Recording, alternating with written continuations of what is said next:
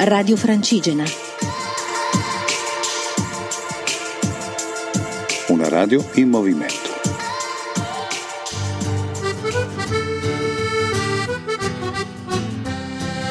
Cammina Foreste Lombardia 2017, in collaborazione con ERSAF, ente regionale per i servizi all'agricoltura e alle foreste. Con Donatella Pezzetti, accompagnatrice di Media Montagna, oggi abbiamo fatto la tredicesima tappa del Cammina Foreste, una tappa breve di cui lei ci spiega il percorso che si conclude allo storico albergo alpino al passo della Presolana,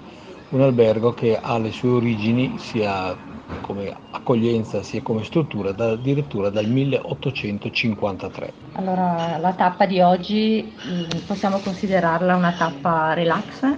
parte da Colle Vareno e arriva appunto al passo della Presolana. E lungo questo percorso incontriamo eh, due itinerari, eh, due installazioni fatte, create da ERSAF. Uno è il sentiero che fa un percorso ad anello nei dintorni di Colle Vareno e denominato il Bosco Incantato, dove si possono ammirare delle sculture lignee create da scultori locali e lungo questo itinerario ci, ci si può anche soffermare a leggere delle leggende, storie del, locali scritte dal professor Giorgio Gaioni. Tutto questo itinerario si svolge nella foresta della Valle di Scalve, proseguendo su una strada Carrareccia nei pressi di Castellorseto si incrocia l'area picnic e dove inizia anche il percorso del bosco del, del sentiero dell'orso, un percorso ecodidattico sempre creato da ERSAF. Si percorre in circa un'ora e mezza, anche questo costellato da panorami lungo la valle del Dezzo e dentro questo bosco possiamo capirne i segreti e le mm, curiosità che può suscitare questo, questo itinerario. Sentiero dell'Orso perché sino verso la fine del 1800 l'orso bruno è stato un abitante diciamo di questa foresta. Poi proseguendo si arriva al passo della Presolana. È un itinerario che può essere fatto tranquillamente dalle famiglie anche con bambini piccoli,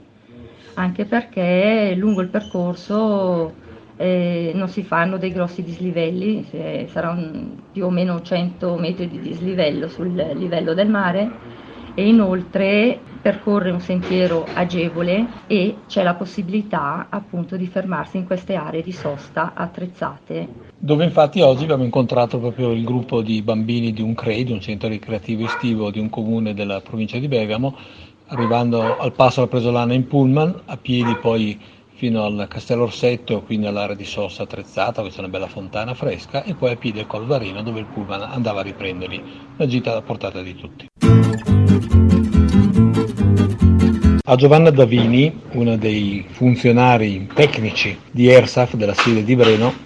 a cui spetta la gestione della foresta Val di Scalve, oltre che di altre che incontreremo nei prossimi giorni, chiediamo quali sono le caratteristiche di questa foresta e le scelte che sono state fatte dall'ente in questi anni. Allora, sì, la foresta di Val di Scalve si trova praticamente nella valle del Dezzo, pur chiamandosi di Valle di Scalve, diciamo dal punto di vista amministrativo, ricade ancora territorio, in territorio bresciano, si trova in comune di Angolo Terme e si sviluppa ehm, a monte, eh, sulle pendici, le ripide pendici a monte della via Mala sostanzialmente per chi magari la conoscesse, la via Maller, che è la, la strada eh, che percorre la forra del Dezzo, estremamente suggestiva. Quindi parte da, dal fondo valle a circa 500 metri e sale fino alle pendici del Monte Lantana e al, al collo della Presolana, quindi oltre i 1000 metri, i 1200 metri. È una foresta quindi che eh, è, è, con la superficie di circa 600, oltre 600 ettari eh, sono zone ah, piuttosto impervie, eh, vi sono anche delle falesie rocciose che ogni tanto interrompono il pendio e quindi anche troviamo dei boschi che sono soprattutto boschi misti con varie latifoglie e nella parte più alta troviamo anche la presenza di abete rosso. Boschi in gran parte adesso eh, in stato quasi di abbandono, nel senso che eh, nei, nei, secoli e fino ad alcuni decenni fa erano stati, venivano utilizzati da, anche dai, dagli abitanti locali che salivano nei piccoli appezzamenti di prato che si riusciva a ricavare su questi pendii dove, dove il pendio diventa, eh, si addolcisce e, e, quindi il bosco era anche un'integrazione alla all'allevamento sostanzialmente. Eh, infatti c'è una rete di sentieri, di antichi sentieri, veramente sviluppata ma ormai completamente abbandonata, quasi completamente abbandonata, proprio perché ormai eh, non hanno più un ruolo, questi sentieri non hanno più un ruolo importante per le popolazioni che ci vivono. Alcuni sentieri però eh, sono stati conservati e ehm, sono anche per il loro valore escursionistico e alcuni sono stati proprio valorizzati, ehm, come abbiamo anche già detto, proprio per eh, cogliere e per evidenziare eh, alcuni aspetti della montagna che sono magari gli aspetti eh, più fantastici eh, come il sentiero del bosco incantato o alcuni aspetti anche più mh, mm, anche tecnici o comunque didattici eh, nel sentiero dell'orso eh, che ci spiega appunto mano a mano che cosa stiamo vedendo, il perché di un rudere che si incontra lì, il perché di una vecchia pianta molto grossa, ecco, e quindi è un modo di capire, di capire e di comprendere eh, l'ambiente che, che andiamo a percorrere.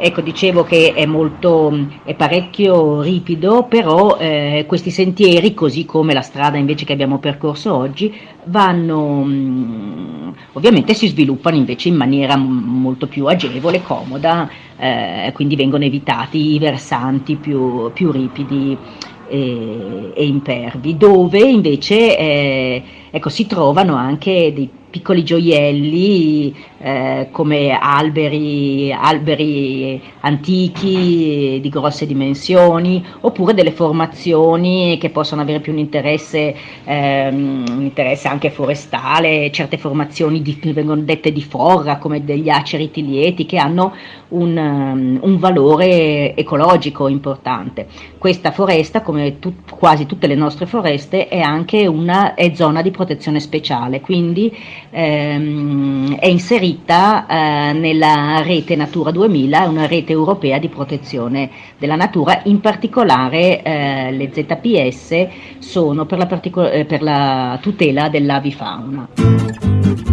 Grazie Giovanna, la sua competenza e passione. Ora noi concludiamo la giornata con un piccolo convegno, uno dei dieci che costellano il Cammino Foreste, è dedicato proprio al legno, a questa risorsa importante che sta in realtà crescendo molto perché il bosco si sta espandendo, ma viene utilizzata poco o male. A domani. Radio Francigena cammina con noi.